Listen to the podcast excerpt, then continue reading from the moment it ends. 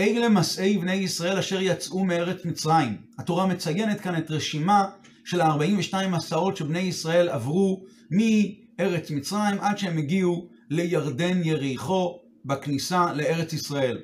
השאלה שנשאלת היא, זו שאלה שהמפרשים שואלים, האלשך, האור החיים, הכלי יקר ועוד, למה נאמר כאן אלה מסעי בני ישראל? הרי התורה כאן מונה ומפרטת את החניות של בני ישראל.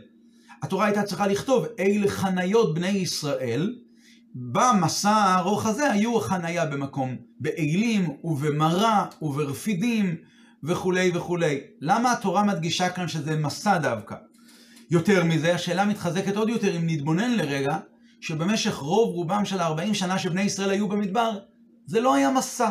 רוב רוב, רוב, רוב הזמן היה זמן של חנייה.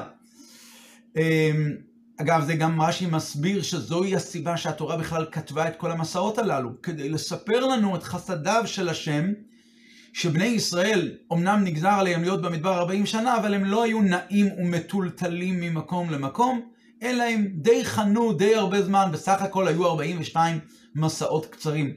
אז השאלה שנשאלת היא, אדרבה, אם ככה, אלה מסעי בני ישראל, אלה החניות של בני ישראל. זה המקומות שבהם בני ישראל חנו. נו, יכולנו אולי לענות שהמילה מסע כוללת בתוכה את שני הסוגים, הן של מסע והן של חניה. זה, גם כן יש לזה רמז ברש"י בסוף פרשת פקודי, בסוף ספר שמות. כתוב שענן השם היה מלווה את עם ישראל בכל מסעיהם, ובזה מסתיימת לה אה, הפרשה. אז רש"י מסביר על המילים בכל מסעיהם, אומר, אומר רש"י, מקום חנייתם אף הוא קרוי מסע. ממקום החנייה חזרו ונסעו. לכן הם נקראים מסעות, הם פשוט חנו, והחנייה הזו היא הייתה הכנה למסע הבא. אבל הביור, הביור הזה באמת דורש הסבר. מקום החנייה נקרא מסע? אולי אדרבה. מקום, מקום החנייה כוללת, המילה חנייה כוללת בתוכה מסע וחנייה. המילה מסע לאו דווקא כוללת בתוכה מסע וחנייה. כשאני שומע את המילה מסע, אז אני שומע מסעות, לא שומע את החניות. לעומת זאת, כששומעים את המילה חנייה, חנייה כוללת בתוכה חנייה ממסע. זה היה צריך להדגיש. אלה חניות בני ישראל. נגיד שהמילה מסע באמת כוללת בתוכה גם חנייה וגם מסע, גם חנייה בין מסע למסע. אבל פה באמת, מה ההדגשה? ההדגשה היא על החנייה או על המסע? ההדגשה היא על החנייה. אז התורה הייתה צריכה לכתוב, אלה הם חניות בני ישראל, כי מקום החנייה, כי מקום החנייה הוא, הוא, הוא, הוא גם מסע. מקום החנייה הוא גם מסע, הוא הכנה למסע. אבל התורה הייתה צריכה להדגיש, פה הם חנו, הם חנו באלים, הם חנו ברפידים, בעיקר השאלה הזאת מתחזקת לאור הפירוש השני של רש"י על המילים אלה מסעי בני ישראל. רש"י מביא שני פירושים למה בכלל נכתבו המסעות הללו. למה התורה צריכה לכתוב לנו את הרשימה הזאת? מי צריך את הרשימה? מה הצורך שיש בה? רש"י מביא שני פירושים. לפי הפירוש הראשון זה להודיע את חסדי השם, שלא נחשוב שבני ישראל שהיו במדבר 40 שנה הם היו צריכים לעבור ממקום למקום וכל הזמן הם זזו ממקום למקום. לא, להפך, הם נחו והיה רוב הזמן היה חנייה, ומפעם לפעם היו 42 מסעות קצרים. אז אולי לפי הפירוש הראשון אפשר איכשהו להבין את העניין, שהתורה רוצה להדגיש את המסעות של בני ישראל, שלא נחשוב שהיה כאן יותר מדי מסעות. אבל לפי הפירוש השני שרש"י אומר, רש"י מביא משל למלך שהיה צריך לקחת את בנו למקום רחוק כדי לרפותו, אז כשהם חזרו בדרך חזרה, אז הוא מראה לו את כל המקומות ואומר לו, פה, כאן ישנו, כאן הוכרנו, כאן היה לנו קר, כאן חששת את ראשך, פה היה לך כואב, וכולי וכולי. אז לפי הפירוש הזה ממש קשה. אדרבה, התורה כאן מדגישה את מקומות החנייה ומקומות הקשיים של בני ישראל שהיו במקום זה ובמקום זה. אז אדרבה, אלה חניות בני ישראל אשר חנו בארץ מצרים. ואז היה לנו שם פרשת השבוע, פרשת חניות. היה ניתן להשיב שהמטרה של וייסעו ויחנו לא הייתה למען החנייה, אלא המטרה הייתה, כל הנסיעה וכל החניות היו למען להגיע לארץ ישראל. למעשה, המסע הבא, החנייה הזו היא מביאה אותנו למסע הבא, שהמסע הבא יקרב אותנו לחנייה הבאה, שהחנייה הבאה תקרב אותנו למסע שהכי קרוב לכיוון ארץ ישראל. אז לכן גם החניות, אפשר לומר שהחניות מכונות בשם מסע, כי החניות לא היו מטרה לשם חניה, למרות שלחניות האלה היה מקום של קביעות. ובכל זאת, זו הייתה בסך הכל מנוחה, הפסקה לאפשר את ההמשך של המסע, המשך ההליכה כדי להגיע לארץ ישראל. ככה יכולנו לומר. אבל העניין הזה לא ממש ברור לגמרי. כשאנחנו אומרים אלה מסעי בני ישראל, מסעי לשון רבים, מה אנחנו שומעים מכאן? שהתורה לא רק מציינת שיש צד שווה בכל המסעות, שהם כולם חלק ממסע אחד להביא אותנו לארץ ישראל. אחרת היה צריך להיות כתוב, זה מסע בני ישראל. אלא כאן נאמר, אלה מסעי, לספר לנו על המסעות הספציפיים והמיוחדות שהייתה בכל מסע ומסע, מה מייחד את המסע הזה מאשר המסע הזה, וכמו שאמרנו מקודם ברש"י, שהמלך אומר לבנו, כאן ישנו, כאן הוכרנו, אלה מסעי, אלה מסעי זה לשון רבים, אז ההבדל בין המסעות הוא במקומות החנייה, לא במקומות המסע, המסע הוא אחד, תמיד נוסעים, בעת שנוסעים אז נוסעים. כל ההבדל בין המסעות הוא בחנייה. אז שוב פעם חוזרת השאלה, מדוע נאמר אלה מסעי ולא אלה חניות בני ישראל? נעבור לצד המיסטי של התורה. ידוע תורת הבעל שם טוב. מופיע בספר דגל מחנה אפרים של הנכד שלו. הוא אומר על המילים אלה מסעי בני ישראל, הוא אומר שכל ה-42 המסעות האלה קיימים אצל כל יהודי בחיים שלו. יצאו מארץ מצרים זה הלידה, ואחרי זה במשך כל ימי חיי האדם עלי אדמות, הוא נוסע ממסע למסע עד שהוא מגיע לירדן יריחו, עד שהוא מגיע לארץ ישראל, ארץ החיים העליונה גן עדן. הוא מסביר למשל שקברות התאווה, שזו היה אחד מהמקומות שבהם בני ישראל חנו, קברות התאווה זה היה אה, מקום שבו בני החוכמה, זה הוא אומר, זה נקרא בחינת חוכמה, כי שם קברו את העם המתאבים, כלומר כשבן אדם מגיע לדרגת חוכמה, לדרגת ביטול הקדוש ברוך הוא, מתבטלות אוטומטית כל התאוות והוא קובר אותם. וככה הוא מסביר ככה על כל מסע ומסע, קברות התאווה, לקבור את התאווה.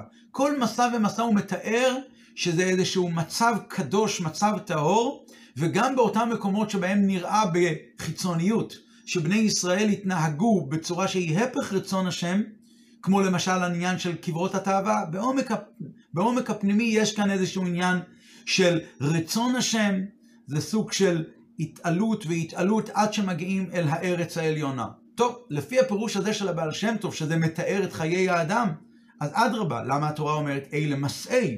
התורה מדגישה דווקא על החניות של בני ישראל. יש דרגה זו בעבודת השם ודרגה זו בעבודת השם, ומתעלים לדרגה זו, עד שמתעלים לדרגה שהוא הולך מחיל אל חיל במשך כל ימי חייו. אז אדרבה, לפי תורת הבעל שם טוב, היה צריך יותר להיות מודגש אלה חניות בני ישראל. נקודת הביור היא הסדר שרצוי בחיי האדם, שהוא תמיד יהיה בבחינת מהלך, שתמיד הוא יישא. כשהתורה כותבת אלה מסעי בני ישראל, התורה מדגישה שבחיי האדם, אדרבה, לפי תורת הבעל שם טוב, הוא צריך להיות תמיד בתנועה של מסע. אולי נסביר את זה בהקדמה של מה שמבואר בתורת החסידות, בתורת הסוד, על ההבדל בין הביטוי עמידה להילוך. בפשטות, אדם עומד, הוא עומד. אדם הולך, הוא הולך, הוא מתקדם. בתנ"ך אנחנו רואים שיש את הביטוי כלפי הנשמות, ונתתי לך מהלכים בין העומדים האלה. המלאכים, מלאכי השרת, נקראים בשם עומדים. מדוע הם נקראים עומדים? הרי הם תמיד מתעלים מדרגה לדרגה. אז מדוע הכינוי של העבודה שלהם הוא עמידה, ונתתי לך מהלכים, הנשמות, הם בין העומדים האלה, בין המלאכים. המלאכים נקראים עומדים כי הם בעצם נשארים באותו מצב. הם עולים אולי מדרגה אחת לדרגה אחרת, אבל זו עלייה שהיא עלייה יחסית קרובה אל הדרגה הקודמת. זה אומנם דרגה קצת גבוהה יותר מהקודמת, אבל זה בעצם הוא עומד, הוא לא עבר מדרגה לדרגה. לפי זה מוסבר בתורת הסוד שהנשמה נקראת בשם מהלך בגלל שמדובר כאן על עלייה כזו שהיא עוזבת לגמרי את הדרגה הנמוכה ומתעלה בעלייה שבאין ארוך. ללא שום יחס למה שהבן אדם היה מקודם. זה נקרא מהלך. אפשר לתת לזה הרבה דוגמאות. יש למשל אה, כל מיני תלמידים שיושבים ולומדים, ובתלמידים עצמם יש דרגות. יש דרגה זו, דרגה זו, ודרגה למעלה, זו למעלה מזו, וכמה שיהיו בעלי שינויים בדרגות, עדיין יש איזשהו קשר. לעומת זאת, כאשר אחד מהתלמידים הופך להיות דיין או רב, אז כבר זה עלייה באופן אחר. אותו דבר גם כן בארץ ישראל. כתוב שארץ ישראל יש עשר קדושות, אז כל אחת היא יחסית נעלית יותר מחברתה. בירושלים עצמה יש עוד דרגות ועוד דרגות ועוד דרגות, והר הבית וכולי וכולי. יש עשר קדושות, אבל כאשר מדובר על עלייה לגן עדן, בגן, שבגן עדן עצמה יש כמה וכמה דרגות, העלייה כבר לגן עדן זה דרגה שהיא באופן אחר לגמרי, זה לא עוד עלייה בדרגת הקדושה שקצת מתאימה לחברתה, אולי טיפה יותר גבוהה, אלא זה משהו שהעלייה היא שהיא באין ארוך. זה מוסבר בתורת הסוד ההבדל, הביטוי הליכה מול עמידה. אותו דבר גם כן, אפשר להשאיל את זה לרעיון של מסע. הביטוי של התורה שהיא כותבת אלה מסעי בני ישראל, רוצה לבוא ולהדגיש שיהודי לא יעצור ולא יחנה באותו סוג של העלייה הקודמת. אולי הוא יתקדם קצת, אבל שלא יהיה באותו סוג. שהעליות שלו תהיינה עליות שהן לא קצת יותר גבוהות מהעלייה הקודמת, אלא זה צריך להיות באופן כזה שהעלייה תהיה שונה לגמרי, נעלית, באין ארוך, אין שום ערך כביכול בין העלייה הקודמת לעלייה הנוכחית, וזה הביטוי מסע. אולי בצורה יותר עמוקה, הביטוי ללכת, ילכו מחיל אל חיל, הליכה מחיל אל חיל, שזה ביטוי של באין ארוך, אז גם פה יש כאן אה, עלייה, לעזוב, יש פה בעצם שתי פרטים, יש כאן לעזוב את הדרגה הקודמת ולהגיע לדרגה החדשה והנעלית. אז בהליכה מול מסע יש גם שתי כביכול, שתי, הבד, שתי הבדלים. ההליכה מצד אחד מבטאת, היא לא עמידה, הליכה זה עלייה שבאין ארוך. אבל ההליכה מצד שני מדגישה יותר את ההליכה קדימה. אנחנו כעת מתעלים, אנחנו הולכים. בהליכה הוא מתעלה מה, מהדרגה הקודמת שלו שבה הוא עמד, להליכה לדרגה יותר גבוהה. אבל לא כל כך מודגש העזיבה של הדרגה הקודמת, יותר מודגש ההליכה קדימה. לעומת זאת, כשמשתמשים בביטוי מסע, מסע מדגיש לא רק את הצעידה קדימה, אלא את ההתרחקות מהמקום הקודם. נישאה ונעליך. אה, נסעו וייסעו אה, ממקום X למקום זה, זאת אומרת, הם התרחקו מהמקום הזה והתקדמו למקום הזה. איך כתוב לגבי אחי יוסף? כתוב אה, שבני ישראל, שמשה, שיוסף הצדיק שואל את המלאך איפה אחי, את אחי אנוכי מבקש, אז הוא אומר, נסעו מזה. אז רש"י אומר, הסירו עצמם מן האחווה. הם עקרו את עצמם לגמרי מלהיות אח שלך, מלהיות באחווה איתך. אותו דבר גם כן, זה מופיע, הביטוי לנסוע, זה מופיע הרבה פעמים במשמעות של לעקור. אגב, זה לא רק בלשון המקרא, זה גם בלשון המשנה, גם בלשון התלמוד. יש ביטוי הסיע דעתו. הסיע דעתו, הכוונה היא, בפשטות, הסיע דעתו זה להסיח את הדעת, היסח הדעת. אבל במקום להשתמש בביטוי הסיח את דעתו, הוא אומר הסיע את דעתו. הסיע את דעתו, הכוונה היא הוא לגמרי לא במקום הקודם. ההלכה קובעת לגבי תפילין, שבן אדם שהוא נמצא עם תפילין, מתי זה נקרא היסח הדעת מתפילין? כאשר אינו נקרא היסח הדעת, אלא כשעומד בשחוק, בקלות ראש. אבל אם הוא עומד ביראה, אבל מתעסק בצרכיו האישיים, אבל הוא עדיין לא בשחוק וקלות ראש, דעתו היא לא ממש על התפילין כרגע, זה לא נקרא היסח הדעת. מה מסתבר? שמכיוון שהבן אדם עדיין עומד באימה וביראה, למרות שבפועל דעתו היא לא על התפילין ממש, הוא אחרי הכל לא יתנתק מהתפילין. ומכיוון שלא יתנתק מהתפילין, מה מטרת התפילין? לשעבד את המוח והלב.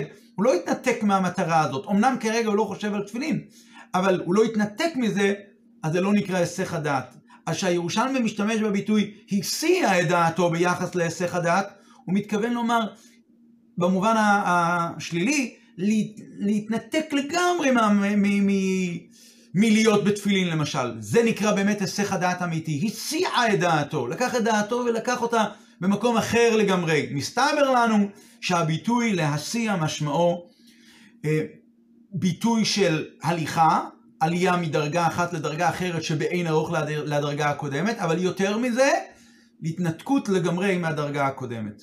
וזה הפשר הביטוי שמופיע אצלנו, אלה מסעי בני ישראל אשר יצאו מארץ מצרים, מסעי לשון רבים. אולי בהקדמה של שאלה ששאל האדמו"ר הזקן בעל התניא, אלה מסעי בני ישראל אשר יצאו מארץ מצרים? מארץ מצרים היה מסע אחד. היה מסע מרעמסס לסוכות. אחרי זה הם כבר יצאו מארץ מצרים. איך אפשר לומר אלה מסעי בני ישראל אשר יצאו מארץ מצרים? עונה האדמו"ר הזקן שמצרים זה לא רק המקום הגיאוגרפי, אלא מצרים זה מלשון מיצר, מלשון גבול. אז כל עוד בן אדם, כל עוד היהודים לא הגיעו לדרגה של ירדן יריחו, הם היו במצרים. הם אומנם, הם אומנם יצאו ממצרים, אבל הם לא התנתקו ממצרים. אז כל מסע ומסע היה סוג של יציאה מהמיצר והגבול של החנייה הקודמת כדי להגיע לארץ ישראל. ולכן נאמר, אלה מסעי בני ישראל אשר יצאו מארץ מצרים. כלומר, כל החניות הן מסמלות את הדרגות המושגות בעבודת השם. אבל הדרגות האלה הן לא גמר ושלימות יציאת מצרים. כדי להגיע, כדי לצאת מה, מה, מה, מהמיצרים ומההגבלות של כל חניה, אז אסור להישאר בהגבלה הזו, אפילו שהיא הגבלה כביכול, במק... אפילו שזה במקום של קדושה. צריכים, אסור להיעצר בדרגה הקודמת ובהתעלות הקודמת. החניות הם לצורך הנסיעה הבאה. כלומר, בן אדם מגיע לדרגה מסוימת בעבודת השם, אבל עבודת השם הזו היא לצורך ההתעלות במסע הבא. אלה מסעי בני ישראל אשר יצאו מארץ מצרים כדי להגיע להתנתק מארץ מצרים, להתנתק מכל מיצר ומכל גבול עד לדבקות המלאה בקדוש ברוך הוא. ויש כאן עניין נוסף. כמו שאמרנו מקודם שמ"ב המסעות של בני ישראל במדבר הם רמז לחיים של הבן אדם עצמו, אותו דבר מ"ב המסעות שבמדבר הם גם רמז לתקופה הארוכה של הגלות. בני ישראל נמצאים במדבר, במדבר העמים, הם חווים חוויות קשות בין עמי העולם. הם נמצאים פה, נמצאים שם. לכאורה החניות האלה שבמדבר הן מסמלות עניין של ירידה, עניין של גלות. אנחנו מתעכבים עוד פעם במדבר ומתעכבים עוד פעם בעוד מקום ובעוד מקום. זה נראה סוג של התעכבות עד שמגיעים אל הגאולה. בפרט כאשר מגיעים לאותן חניות שהיו אלה מקומות שהכעיסו את הקדוש ברוך הוא, כמו החניות של אה, בני ישראל בקברות התאווה למשל, או בכל מיני מקומות כאלה כמו במדבר, בחטא העגל וכולי וכולי, שזה מסמל כל מיני מקומות מסוימים שבהם בני ישראל נמצאים בגלות, ונמצאים בגלות ובחושך כפול ומכופל וגם בגלות פנימית בעבודת השם במצב כזה שהוא חוטא ונופל. באה התורה וכותבת על כל החניות האלה. אלה מסעי בני ישראל, זה מסע, זה עלייה. ולמה? כי המטרה של הירידה לגלות היא הגאולה שתבוא אחריה, ירידה צורך עלייה. דווקא על ידי הירידה, דווקא על ידי הירידה הזו נגרמת עלייה. ועלייה עוד גבוהה יותר מאשר היה לפני הירידה. כמו היתרון שיש לאור מתוך החושך. אז לפי זה מובן שהירידה של בני ישראל לגלות היא חלק מהעלייה הכללית כדי להגיע לירדן יריחו, שירדן יריחו, החנייה הזו מבטאת את ביאת משיח צדקנו, שהוא נקרא בשם אה, מוערך ודאינו, ישפוט על פי הריח, וככה גם, אה, והריחו ביראת השם, וככה גם ידעו מי הוא, זה יהיה אחד מהדברים שינסו אותו. כתוב שניסו את בר כוכבא על ידי אה, מורח ודאין וגילו שאין לו את זה, ואז הבינו שהוא לא המשיח. אז אותו דבר, ירדן יריחו זה המצב השל... מצב השלימות. אז הירידה הזאת לגלות היא חלק מהעלייה כדי להגיע למקום הזה. שזה אומר בעצם ליהודי הפרטי, שגם אם הוא חלילה נכשל באיזשהו מקום מסוים, הכוונה היא שהוא נכשל בדבר מסוים, בדבר שהוא נגד רצון השם, שלא יתייאש חס וחלילה, הוא צריך לדעת שיהיה לו מהירידה הזו יתרון, יתרון האור מתוך החושך של הכישלון. יהיה כאן איזשהו מסע. אלה מסעי בני ישראל, יהיה לו את היתרון של התשובה שבאה דווקא על ידי הירידה. ולכן התורה מכנה את זה בשם מסע, כי בפנימיות ובהיעלם זה התחלה כבר, למרות שזה לכאורה עניין של ירידה, בפנימיות ובהיעלם זה התחלה של עלייה. לפי זה מובן גם הקשר שבין פרשת מסעי לבין התקופה שבה נקראת הפרשה הזו. תמיד היא נקראת בימי בין המצרים, תמיד היא נקראת בסמיכות לראש חודש מנחם אב, או לפעמים אפילו בראש חודש עצמו. ומעניין שגם התורה בעצמה כותבת את, אה, בפרשת מסעי, באחד, המקום, באחד המסעות התורה כותבת על פטירת הארון, שזה היה בחודש החמישי באחד לחודש. אז מהו באמת הקשר בין פרשת מסעי לבין בין המצרים לבין התקופה הזאת? יש כאן מסר שאמור לעודד את עם ישראל. כשיהודי נכנס לבין, בכניסה הזאת לבין, לימים האלה של בין המצרים, במיוחד כאשר נכנסים לתשעת הימים שמתחילים בראש חודש מנחם אב, הם לכאורה מזכירים ליהודית על, היר, על הירידה הגדולה של הגלות. באה התורה ואומרת, אלה מסעי בני ישראל, אל ליהודי להתייאש מהמצב המר של הגלות, הוא צריך לדעת שהכל זה סוג של התהפכה, סוג, סוג של עלייה שבסופו של דבר הכל יתהפך ויגיע למסע ולעלייה גדולה מאוד. ולכן דווקא בימים האלה צריך להוסיף בחיות, בהתלהבות, באור, אין אור אלא תורה, בפרט כאשר לומדים על הלכות בית הבחירה, כאילו עוסקים בבניינה. בוודאי ובוודאי שבדרך הזו מאירים את ימי בין המצרים עד שנזכה בגלוי לראות את הסיום של המסע הזה, כאשר באמת יהפכו, כמו שהנביא אומר, יהפכו הימים האלה לששון ולשמחה ולמועדים טובים.